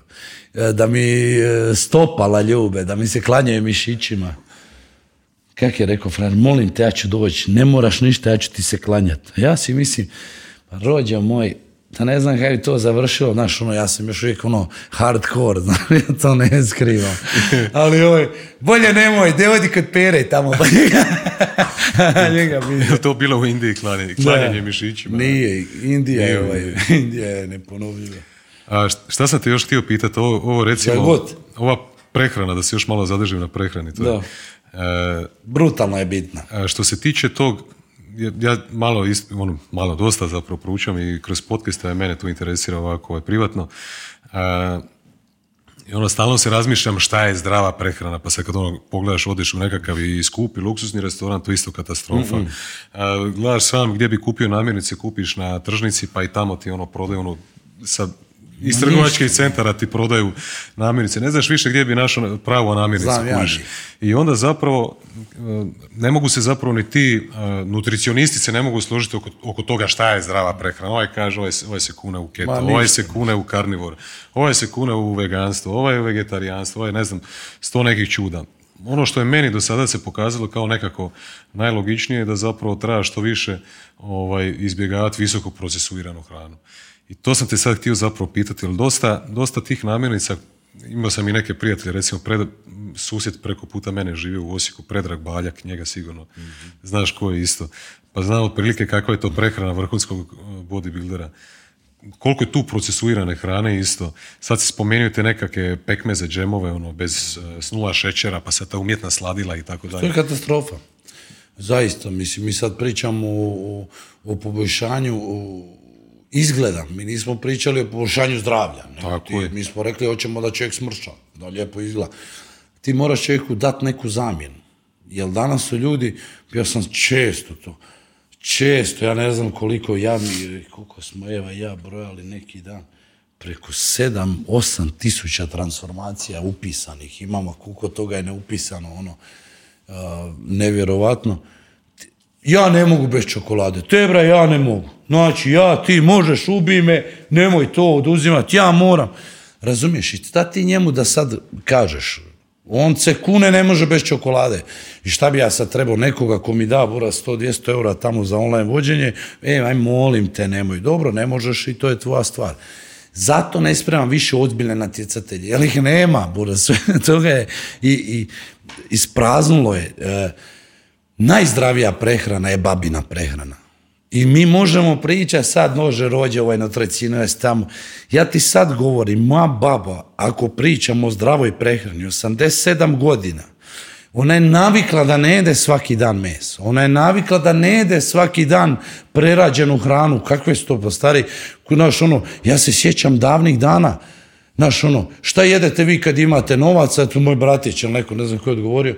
Pa mortadelu, šunku, a šta jedete kad nemate? Pa pršut, slaninu. Prije tako bilo, kužiš mu, ti si imao, ti nisi imao sve, razumiješ? Ti si imao ono što si ti uzgajao, što si klao i što si kasnije sušio. Ono što si ti zasadio, ono što si ti brao, kasnije prao pa pravio. Šta ti je? Pa ti ja sam znao kod babe živjet, kumpira i verenike, pa to se tri, četiri dana jede. Kužiš me, ono, poli, ono, ona nasjeće komade krompira, po pola, kak police se to zvalo, ubaci onu, onaj, onu peć, ono malo gore slanine, frende, ti se utučeš, šta je njena slanina, njen krompir, pa eto ti njena salata, pa ti ona napravi špinat, evo zadnje sam, zadnje mama iz Bosne donela, kako brutalno pripremi, krompir i koprivu. Znači, baba nabere tamo dole koprive i pošalje, pošalje koprivu za Slavoniju. Ono, ja mislim kad starog zaustavlja na granici, šta je ovaj lud zvoza koprivu u Slavoniji. Ali brutalno, razumiješ? I to ti ja garantiram, svi će ti danas reći, e, ma to nije variva i te stvari što je se danas postalo ono izuzetak kako koja žena radi. Pa nisam grah pojao ne pamtim kada, frende. Nisam čobanac dobar pojao ne pamtim kada. Nisam dobar nekako ono, e, to je baba znala napraviti kazan ovako one punjene paprike, razumiješ, pa to se jelo danima. Ti danas toga nemaš. Ne možeš, ti ne možeš jer je njena paprika, njena crvena rajčica, ona je tu crvenu rajčicu mljela tamo, vrtila dok se kuvala, sve njeno. I kako nam onda može biti čudno, čudno da je takva pandemija pretili danas. Pa to ti kajmo, šta ćeš ti danas? Šta ćeš, evo, nema tu ljutnje, neće niko. Šta da ja evo natram da kuva grah, ponovo u životu nisi kuvala grah. Od kog da nauči, friend? Ali vidi, isto, isto prije sad, ja i ti imamo na korijene nekako iz, iz, iste sredine, tamo Livno, moj stari Zagoričana i to. Ovaj, I sad, kad se, ja, kad se ja sjetim, kad se ja sjetim toga, kad sam bio ko klinac tamo kod njih, ali to je, to je totalno bio drugačiji životni stil. Znači, baba nije radila, baba je se brinila u kući. Brinu se u kući, Imala je kulture, krumpir, što ti kažeš, svašta nešto. Imala je, znači, oni su imali onda ovaca, imali su krava, imali su konje svoje čoveče, kužiš. Sve to je mali spet završit, ja će deda da ga krkne. imao, sam, imao, sam svoju, imao sam svoju kravu čoveče, Naz, nazvu je originalno, Milka je nazvu originalno. I, u, u mene, i moja bila Milka. A je, Ne kako smo originalni, ja? Da, pa to ti je to, stari, malo smo, a ličiš na mene, di se čača skita? Di ti se čača skita? to što smo čelali ovako. Imamo dosta ovaj, sličnih stvari glave. Ovaj, I sad kad ti usporediš ta dva svijeta, ta dva načina života, znači kako je žena zapravo izmaknuta iz kuće i žena isto ovaj, ubačen ovaj svijet e, i posla i karijere i tako dalje. Djeca su prepuštena Neki državi, dan. nekome drugome, kužiš. Ljudi, pa danas, ljudi danas nemaju vremena. I kako ti, kako ti danas... Znači, skroz, skroz su ti poremetili su ti rutinu. Jesmo ja i ti u početku stvari ovog razgovora pričali nešto što je nevezano za podcast. Zbog čeg ja se od nekih stvari mičem. Žena je po meni to ja imam svoje pravo da ja kažem, Buraz. Pljuju potom Andrew Tate u nekim stvarima, ali zaista ima pravo. Mi očekujemo takve stvari. Ja danas slušam te momke, poniš 14 godina, da oprostiš, ja ću ovako reći, bit ću slobodan, karaju sve živo, pa te curice su sa ovim, s onim, nema odgoja, čača radi, mama radi, niko se ne brine o njoj, nema ništa, ona ode, bježi. To je jednostavno postalo tako, jer se izgubilo ono što mi bosanci znamo reći ko je glava kuće, ko nosi hlača, ko suknju. Ja ću to, dokle, vjeruj mi da ta Eva koja živi sa mnom je sada sretna, ali kuži tu spiku. Pa hoćeš ti donositi novce u kuću? Evo ti da pače ja Jakov Tebra, nama jemeno, to je Thunderval, kaj ti, pa imam puške, one pucam se, nagađam se s njim po cijeli dan, još imam psa, ja s njim mogu provesti tri dana. Pa nije ljepše tebi da ti imaš nekakav posao sitan, da zarađuješ dovoljno da si evo kupiš haljine, ne znam, platiš, platiš neke stvari za kuću, a ja ću se brinuti za našu egzistenciju, ja sam taj koji će raditi, a neko nam treba to dijete odgajati, pa šta će mali biti kreten ono? One ti danas imaš, dođu tata i mama, dovedu ga iz, iz vrtića, kaže, di je mali ko tete čuvalice? Ko je teta čuvalica Nina iz, iz Novog Zagreba? Stilu tebra. Šta ga Nina uči? A Nina buraz na balkonu duva marihuanu i voli Nino kura, Nina igra kompjuter, one igrice, a mali bleju kompjuter. Sto posto je tako, vi, možemo se mi ljutiti, buraz. To su činjenice, možemo mi pričati što hoćemo, ali to je tako danas. Znači, ja to ne mogu dopustiti. Ja ne mogu dopustiti, ali moja je vizija da mu jako bude sportaš. Ako ja, ako moja vizija propadne, to je moja vizija, pa neće jako upropast život zbog toga. On će odabrati šta će biti. Neću ja reći, ti sad moraš biti sportaš ili ja ću te prebiti. Znači, ti ćeš biti šta ti hoćeš biti. Ali moja vizija je da ti stvoriš sebi sportsku karijeru, a sportaši lijepo žive, jer rade ono šta vole. Je teško trenirat, buras, i stvoriti i doći do toga da ti bude lijepo. Da budeš jednog dana Luka Modrić, da mu, kod je Luki Modriću lijepo igra s 37 godina, frende, garantiram ti da se raspada. Znači, to vjeruj mi, ja imam 35, to nema šta nema od bolova. I ja pričam sa sportašima. Samo buraz, čovjek to radi za neki veći cilj. Nije više njemu cilj igrat nogomet, nego hoće nešto više napraviti. Tako i ja sa Jakom, tako i ja sa sobom. Ali upravo zbog toga mi trebamo imati tu neku hijerarhiju unutar obitelji. Ako dvoje ljudi unutar te obitelji ganja karijeru, pa ko će se brinuti za tu jebenu obitelj, frende? Šta ćemo? Pa ne, ozbiljno, evo šta ti misliš, šta ćemo, Buras? Ok, Buras, šta ćemo pustiti, sve nek ide, pa gdje stigne rođe, znaš di će stići, nigdje. I onda na vrh svega toga, ja psujem, ali ja stalno stavljam tu ispred svega Boga. Ti se neš u mojoj kući probuditi ujutro da nisi izmolio oče naš na glas, i to ženska osoba moli, i nećeš zaspat prije spavanja da nisi molio oče naš. I ne radim to zato da bi ti bila sretna, ali ja bio sretan. Nek da bi to dijete to naučilo iz čega je ono došlo i zbog čega je ono tu. Jer ja znam da je ono tu iz tog razloga. Jer ja sam ga izmolio, ja garantiram da sam ga molio. Molio sam ga i dan i noć. Daj mi ga Bože, jer teško je dva bodybuildera. Eva je svjetsko zlato. Dva bodybuildera da dobiju dijete. Eto, nađi mi koliko ih ima u svijetu. Mi smo ga izmolili. Ja sam ga molio i tražio sam Boga da će sve stati. Samo mi daj to i to je to, vjerujem, ja sam stao ne natječem se više, ne ludujem više, jer ozbiljan bodybuilding za sobom uh, nosi i posljedice. Ok, evo ja sam izašao, sve ok, imam zdravo, uh, dobro dijete, brinem se za to obitelj kako znam i umijem, nemamo i brda i doline, ali frende, došao sam iz PM, Vidi sad, evo, vozim sponzorsko auto, jedem sponzorsku hranu, imam dobrog partnera, imam dobru partnericu, zdravo dijete, dobro kera, dobre prijatelje, frendem, ja sam se ostvario. Zašto? Jer je prefiks cijele moje vizije bio Bog. Ja ti Bože dajem sve dobro i loše u svom životu, i to mi je rekao jedan veliki čovjek, e, sve ti dajem, i dobro i loše. A ti kako bude? A ja rođak živim po svom. I stvarno je tako. Samo ja kažem, ja sam malo ono nevjerni Toma, pa me često baca. Znaš, ali brzo se vraćam, jer imam spoznaju, jer znam odakle sam krenuo i znam kom je to utoknuo u mene, kao što znaš i ti, jel znaš odakle dolaziš. Nema ništa bez molite, ja, ti si gledao babu kako voda oče naši oko ruku. Znači nisi to mogao ne primijetiti. To se uvijek radilo. E zato vidiš, toga fali danas u društvu, fali nekakve hijerarhije obitelji, fali molitve, fali ljubavi, ali kažem opet evo tu Antona Padovanskom na Svetom duhu, zadnje vrijeme tamo posvjećujem kod fra Stjepana Brčine, jako dobro to organizira, ono, e, naš koliko mladih, naš koliko je to dobro organizirano, koje su to molitve, koje su to stvari, koje je to lijepo druženje, da ti uopće nemaš da je to ono, volim te, ustanite se, naš ono što danas postaje tere, ovo je rođe, imao, ajmo, oba, oba, i šurcu, ja, ima jedan snimak, se, a ja ovako u crki, kaže, kaže, Ika, majke mi, gledam te tamo, ne mogu ruke spojiti,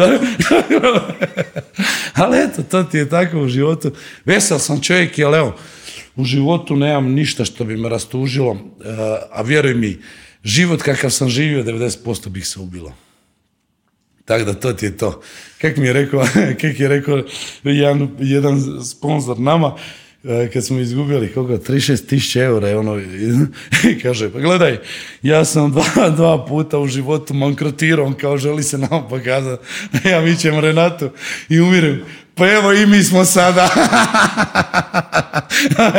Kaj ti znači, to su mi ono, tri godišnje plaće, frende, o čem ti pričaš? A mi se samo trudimo ono, napraviti neke osnovne stvari i zadovoljiti uh, vlastite potrebe. Ne treba nama milioni, frende. Ali nema toga danas. Ljudi kad vide da si ti dobar, to će iskoristiti do kraja, ali onda sjedi bombi i onda je to kraj. Onda, zove policiju, će zvati policiju. I eto to. to ti je moja priča. Ajde da se, da se, da se, da se vratimo nazad na, na Boga i na vjeru. Uh, da li, da li je to prisutno u tvom životu od, od, ranije ili, ili si imao možda nekakav događaj, nekakav preobraćaj? Puno događaja kroz život koji su meni pokazali da Isus tu. Ja ti Isusa respektiram, on mi je rođen, njega nazivam ono Tebra, kao i svog Jakova, s njim dijelim nekakvu svoju intimu koju ne dijelim apsolutno s nikim, nikome ne pozna bolje nego on. Uh, zaista sve svoje dobro i loše dajem nikom drugom nego Isusu. Shvatio sam kad sam proučavao tu veličinu, da u biti taj lik moj uzor. To je baja, prije ono naš, ono, nije on bio neki jazavac tamo. Aj ti upadni negdje, aj sad upadni ti na tržnicu tu i rastepi pola onih tamo. Znaš, on je bio frajer koji šamaro, išao naš, bio je njuška, frende, nije s njim bilo za frkancije. Znaš, on je bio lik koji kad se, u, u 90% slučaja kad se priča o Isusu kao nekakav miran lik, frende, kad je bila zabava, Isus pleše. Kužiš me, znači on je bio lik koji je stvarno, imao šta za reći, ali zaista je radio te stvari. Znači, ja sam se tu pronašao kroz njega. On nije bio tužan lik, on je bio vesel lik. Zašto bi bio tužan? On je radio ono, neki dan, evo svaki dan čitam sve to pismo, ujutro, ali dobivam od velikih ljudi, pa onda mi je ono jednostavno postala navika.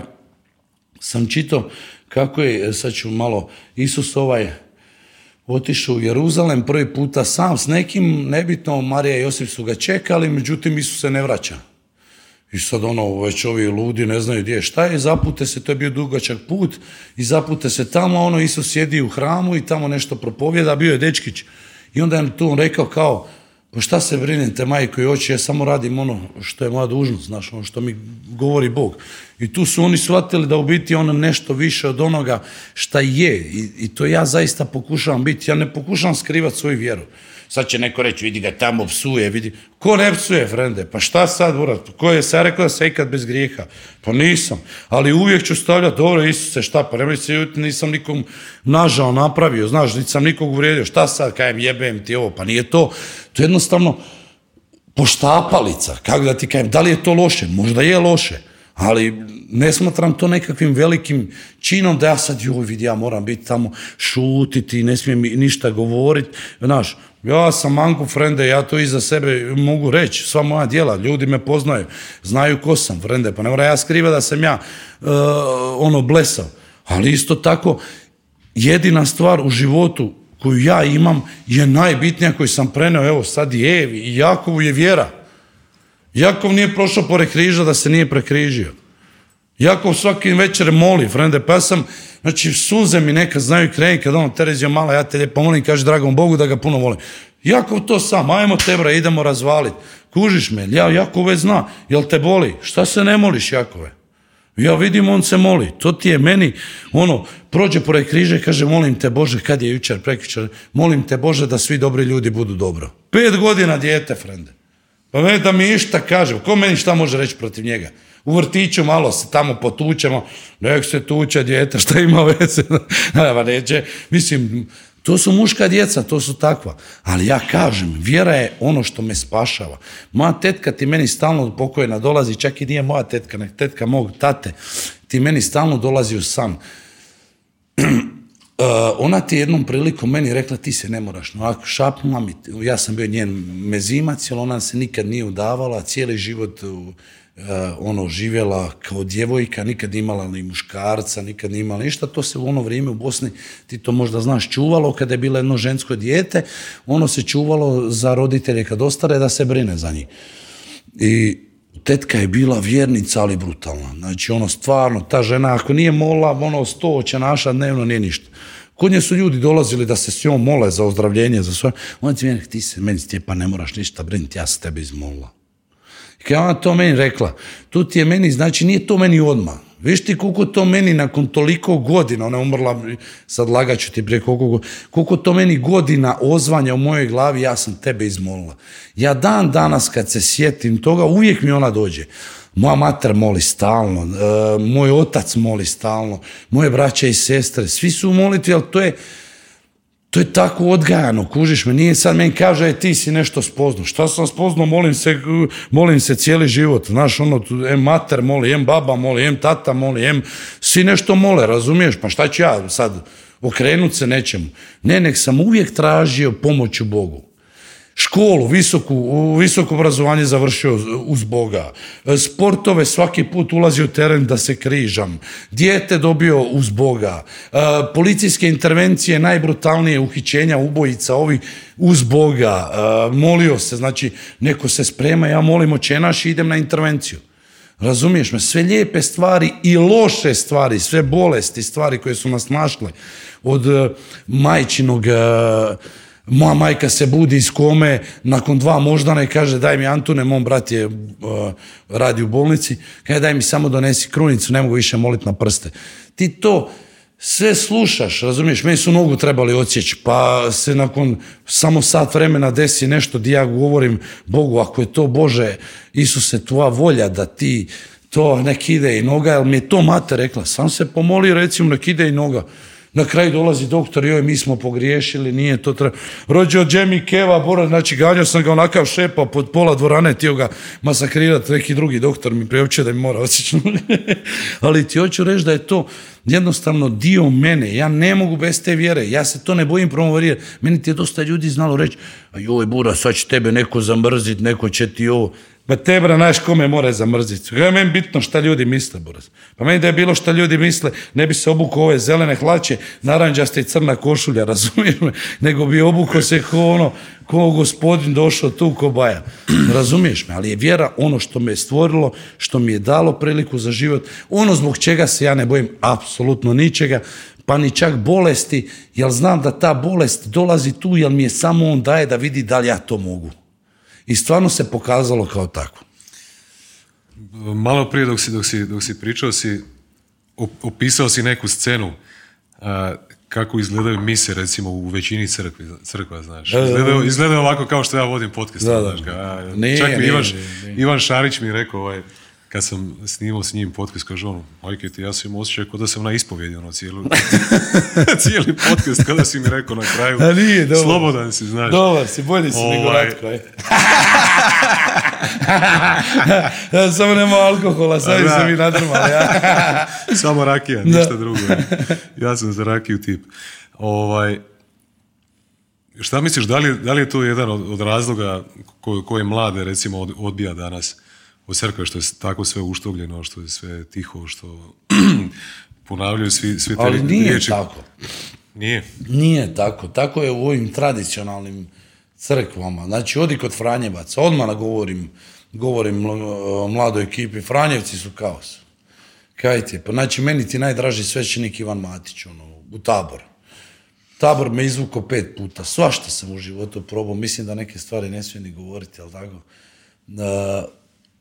Ivan Matić me izvukao sa dna onako par puta, znaš, ja sam ti se čak i znao, na, na dan Antunovskog hoda gdje mi trebamo pješači 20 km ti se javi jedan, jedna, jedna osoba u moj inbox i sad ona meni govori kako ona ne voli svećenike, ono smatra pedofilijom, ovo ono, i meni odmah kroz glavu prolazi ono, može mi je Znači oni, tamo koji ja poznam svećenike, ja ne vjerujem uopće da oni mogu spavati sa ženom, muškarcem, a ne ono, neke veće stvari. To su, to su dobrice, frende, pa što ti je kriv što, što možda, ja ne kažem da toga nema. Ko ne možeš ti sad reći da u policiji nema debila, ne možeš ti reći da u vojsci nema debila, ne možeš ti reći da u teretani nema debila. Ne to je jebote takav. to je zakon brojeva. Samo je poanta u tome, pa što ne biraš di ideš? Ja sam probao ići kod sebe na misu, pa odem kad nemam vremena. Najljepše mi odeš kod Brčine tamo, kaj ti Brčina na početku mise ispriča vic, frende, umire cijela ekipa. Dođeš kod Ivana tamo, Matića u tabor, toliko predivno čovjek to sve pjeva, govori, razmišlja, da te inspirira, razumiješ? Mene on, razlike između Brčine i Matića, što je Brčina baš ono, lik za djecu je, znaš ono za nas, ono za mladu ekipu gdje ti svi možeš razgovarati, gdje će on popiti pivo s tobom, gdje će on zabaviti s tobom, gdje će on reći ono, pa reci šta ti je, pa evo ja sam tamo upoznao čovjeka koji je sa mnom pet godina bio policajac, završio policijski faks, saznao, Adrian, saznao da, da u biti to nije njegov poziv i otišao u Franjevce. Ja umro od gledam, Nemoguće, kako si ti Franjeva, znam. Ali eto, vidiš, Bog je velik, upravo zbog toga. Ja pronalazim svoje puteve, di meni odgovara. Ivana Matića, kada zaista padnem u, u onaj tešku, tešku, tešku priču, znam da je Ivan mu karizmatik friend, on te dotakne, on ti ne moraš mu pričat. Ja nemam šta s njim pričat, on meni sve ispriča. Ja svoju Evu kad sam vidio, kad je pala u jednu problem kad je spoznala neke stvari, ti nju kad si odveo tamo, šta ona ima Matiću reći? On je sve ispriča, šta ti trebaš, šta koje su tvoja, e, koja je tvoja priča, nakon pet dana duhovne obnove ti izađeš tamo kao drugi čovjek. Samo je poanta u tome koliko ćeš ti ostati u tome. Jer svijet koji te okružuje te dosta prlja. Ti moraš biti izoliran. Kako biti izoliran? Dođeš, dođeš u konzum, prvo kad on tetu nadrka. Ne, ne, nema, meni ti stalno kradu tu moju veselu energiju, kužiš me, ali trudiš se, ja se trudim što manje biti okružen ljudima, a ne moš kad si javna osoba, znaš, i onda maksimalno pokušavam. Ali eto, kako, bi se, kako bi se Isus ponašao da, da, je u današnjem svijetu? Pa tati zatvorili bi ga gore u ludnicu, pa to sam rekao neki dan, ne bi onaj rođao i izdržao. Znači, rekao bi, ma naš šta, ja sam rekao da Isus spusti sad, pa rekao je, naš šta, je, me, ja s vama svima, vi ste ošli u kurac, od ja gore, šalje rođe gore, ne spuštaj me više dole, ni za živu glavu. Pa zatvorili bi ga u rapče, pa šta ti je, pa, pa sad zamisli rođu da tu hoda i viće, ja sam Isus, ja ću vas sve, gotovo ti je, šta ti je rođe, pa bolje mu je da ne silazi. I, i, I, prvi put kad je došao na zemlju, ne završio, ja, završio na križu, tako da... Pa zajo, kad, šta, pa šta misliš da bi sad bilo drugačije?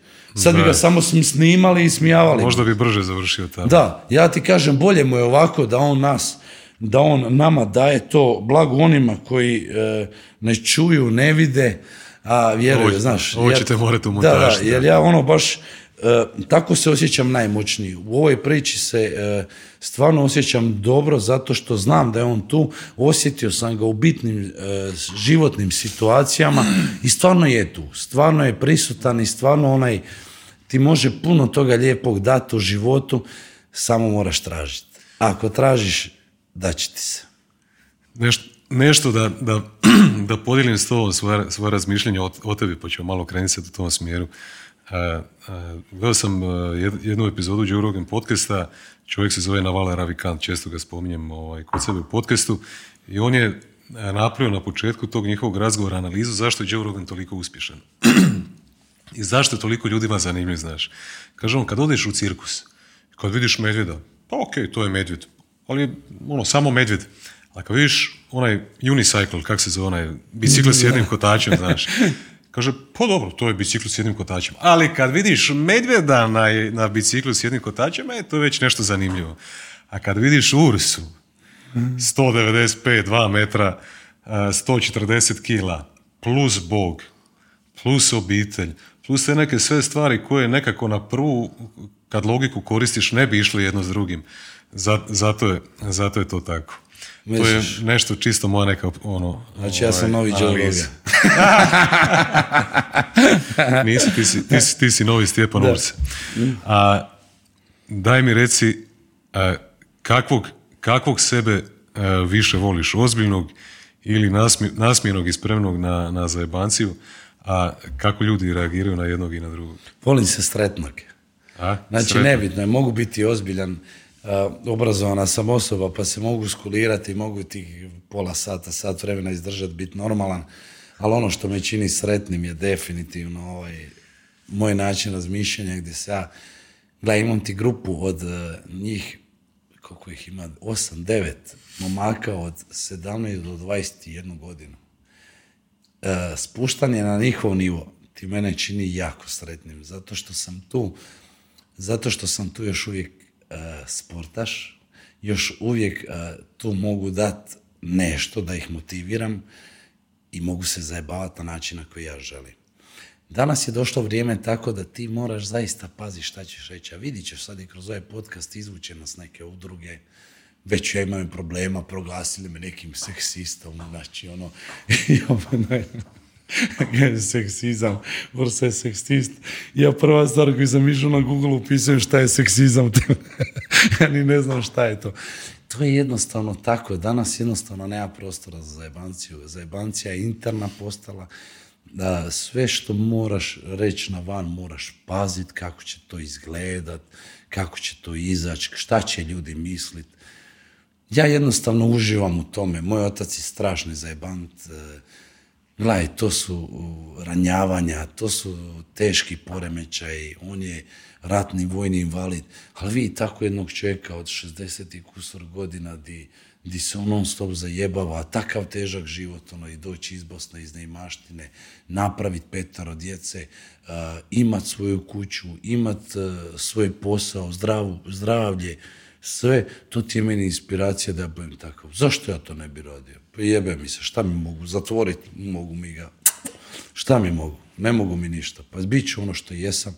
Pa taman me to koštalo apsolutno svega. Jer sve što imam se ne nalazi na ovom svijetu, nego baš u mom srcu, u mojoj obitelji. I davno sam shvatio da mi ništa ne mogu uzeti. Sve ovo što sam ja stvorio, svoj stan, firme, udruge, E, prijateljstva, sve to prolazno. Ali ono što ja imam, taj ponos, e, da nikom noše nisam napravio, da nikog nisam povrijedio osim nekih cura, ajmo to reći. Znaš ono što je svakom normalno u životu, jednostavno nemaš mi šta uzeti. Nemaš mi šta uzeti, ali sve ti dajem. Vjeruj mi, evo, imam tu i svog prijatelja koji može potvrditi, sve ti dajem, traži me sad sad da ti se sviđaš, ti ga odmah dati. Jer jednostavno takav sam, ne treba mi ništa, ne tražim ništa, tražim samo da se poštiva ono što jesam. A to je da sam dobar otac, dobar sportaš, dobar muž, prijatelj i brat. A ovo sve ostalo me voli kurac. Ajde nam za kraj ispričaj, znači do, sad si u ovoj točki, ova, ova priča sa karijerom policajca interventnog završava uskoro, da, tako. I rekao si da sve kreće sa vizijom, sve kreće s nekakvim ciljem. Uvijek je bila vizija.